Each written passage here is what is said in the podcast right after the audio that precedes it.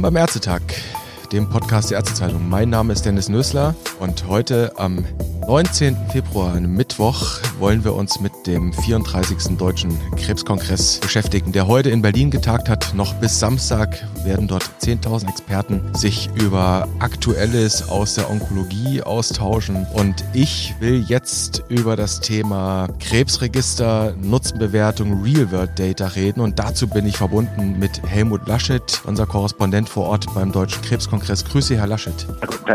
Herr Laschet, Sie waren gerade in einer Session mit dem vielsagenden Titel Forschungsressource, Krebsregisterdaten, aktuelle Entwicklung. Jetzt wissen wir, dass der gemeinsame Bundesausschuss demnächst den Pharmaherstellern, den Arzneimittelherstellern im Zuge der frühen Nutzenbewertung aus dem Amnok-Verfahren Studien auferlegen kann, bei denen Erkenntnisse aus der realen Versorgung gewonnen werden sollen. Die Frage ist, ähm, wie wird das begründet, dass das gemacht werden soll?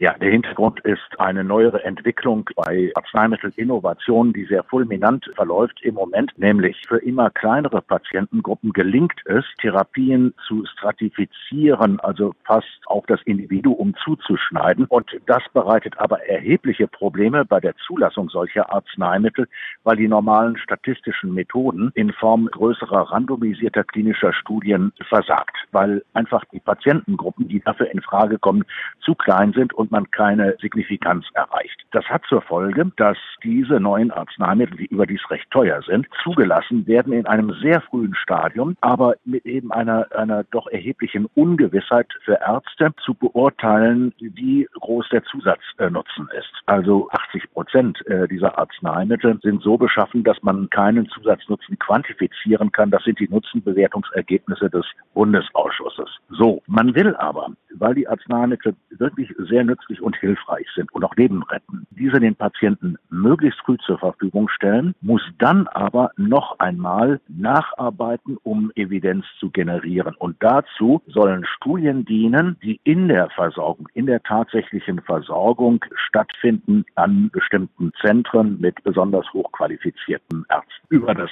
Prozedere, über die Modalitäten, darüber wird im Moment gerungen zwischen Bundesausschuss, dem EQUIC, den Arzneimittelherstellern und natürlich auch den medizinischen Fachgesellschaften. Also nochmal kurz zusammengefasst, die Idee ist im Prinzip, dass man bei diesen kleinen Klientel, da geht es ja um sehr kleine Tumorentitäten, ja. sehr, sehr spezifischere Indikationen, dass also die Patienten, die man behandelt, künftig in solche Register eingeschlossen werden. Dort sollen Daten gesammelt ja. werden und daraus soll Evidenz abgeleitet werden. Jetzt wissen wir ja, in der, in der Onkologie passiert doch einiges. Da kommen einige neue Wirkstoffe, einige neue Therapieverfahren. Wir denken nur an diese KT T-Zellen, also an die Gentherapien, auf ja. den Markt, äh, stellt sich die Frage, welche neuen Arzneimittel sind denn davon betroffen? Also es ist die, fast die Mehrzahl der Arzneimittel. Bei Lungenkrebs ist es so, so, beispielsweise, es gibt nicht mehr den Lungenkrebs, sondern das teilt sich inzwischen auf in mehr als ein Dutzend verschiedene Entitäten mit sehr, sehr kleinen Zielgruppen von Patienten, die man aber sehr wirksam inzwischen behandeln kann. Und die möchte man eben erfassen in solchen Studien, die für eine gewisse Zeit laufen und dann erfolgt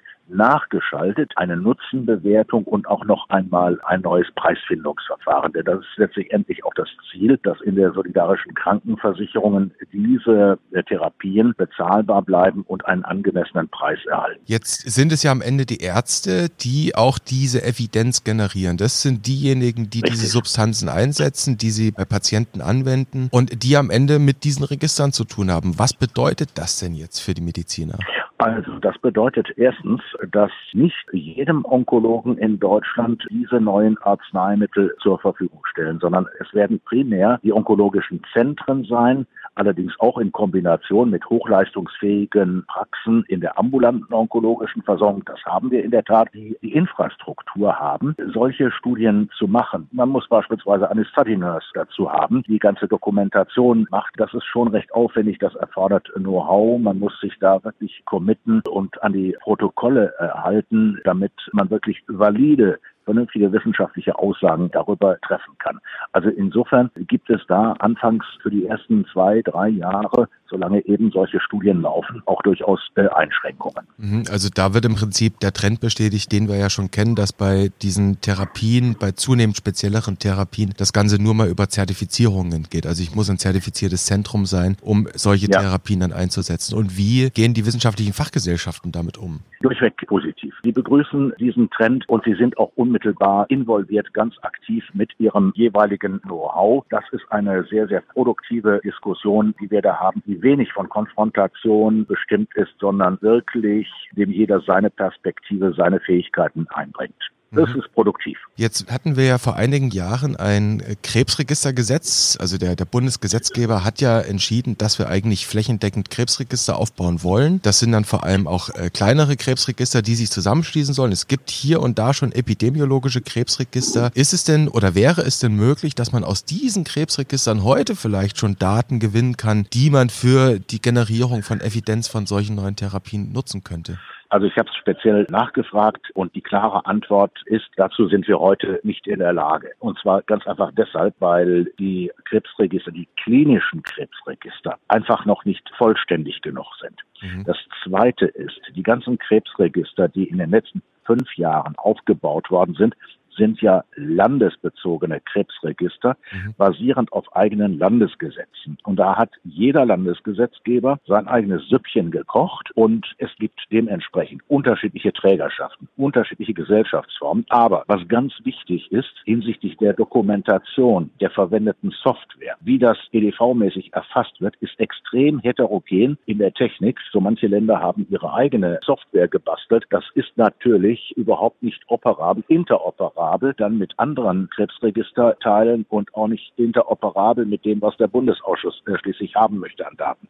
Mhm. Also da ist eine ganze Menge Harmonisierungsarbeit noch zu leisten und dazu hat sich extra eine Gruppe gebildet, die alle sechs Wochen tagt mit dem Ziel einer Harmonisierung. Aber es ist das ausdrücklich erklärte Ziel dieser klinischen Krebsregister, auch für solche Daten äh, zur Verfügung zu stellen. Interessant. Also Deutschland eigentlich Registerland mit vielleicht hier, ja. hier, hier, und da doch Schnittstellenproblematiken. Aber gewaltig, ja. An jeder Landesgrenze. Ich meine, davon äh, unterscheiden muss man die epidemiologischen Krebsregister. Die haben schon eine durchaus interessante Qualität gewonnen. Das wurde hier auch angesprochen im letzten Vortrag. Und da kann man auch inzwischen sehr kleinräumig in die Region Regionen hineingucken und Todesursachenstatistiken sich anschauen und schauen, ob es Kausalitäten gibt. Und so hat man zum Beispiel in der Umgebung von Brockdorf untersucht, ob die gehäufte Krebsinzidenz etwas zu tun hat mit dem AKW, also dem Kernkraftwerk Brockdorf. Und die Feststellung war, obwohl die Krebsinzidenz etwa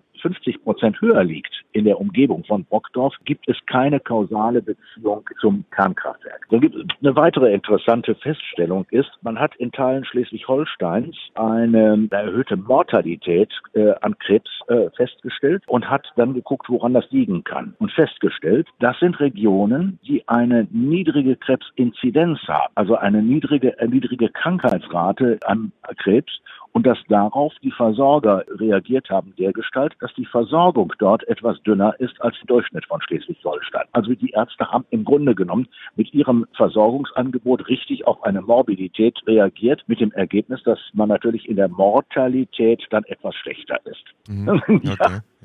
Das, ist, das, ist, das sind recht interessante, auch politisch interessante äh, Fragestellungen für Sorgen, die die Bürger vor Ort drücken. Beispielsweise der Einfluss von Mobilfunk oder von Starkstromleitungen. All dem können die Epidemiologen durchaus in Zusammenarbeit mit den Gesundheitsämtern vor Ort nachgehen, machen Messungen, machen alles Mögliche und setzen sich auch mit den Bürgern, mit Bürgerinitiativen zusammen und diskutieren das und erklären denen auch die statistischen Ergebnisse. Also ich glaube, das ist auch wichtig, um Besorgnisse von Bürgern äh, auszuräumen hinsichtlich von negativen Umwelteinflüssen durch moderne Technologien. Also haben wir im Prinzip beide Krebsregister ihre, ihre Berechtigung, die epidemiologischen, um genau solche Phänomene zu untersuchen und die klinischen, um tatsächlich klinische, ärztliche Versorgung zu untersuchen, Evidenz zu generieren. Auf jeden Fall. Es ist eine Zukunftsaufgabe, in die wir noch viel investieren müssen. Vor allen Dingen, was, was wirklich sehr wichtig ist, ist eine, eine Homogenisierung der, der Standards, um Daten wirklich äh, aggregieren zu können. Also mhm. da ist noch wirklich ein ganz Wunderpunkt, an dem nachgearbeitet werden muss. Das sind Aussichten, Herr Laschet. Vielen Dank für diese Informationen vom Deutschen Krebskongress, vom ersten Kongresstag zum Thema Krebsregister. Ich hoffe, wir hören uns bald wieder und ich wünsche Ihnen noch viel Erfolg auf dem Kongress. Ja, vielen Dank und auf Wiedersehen.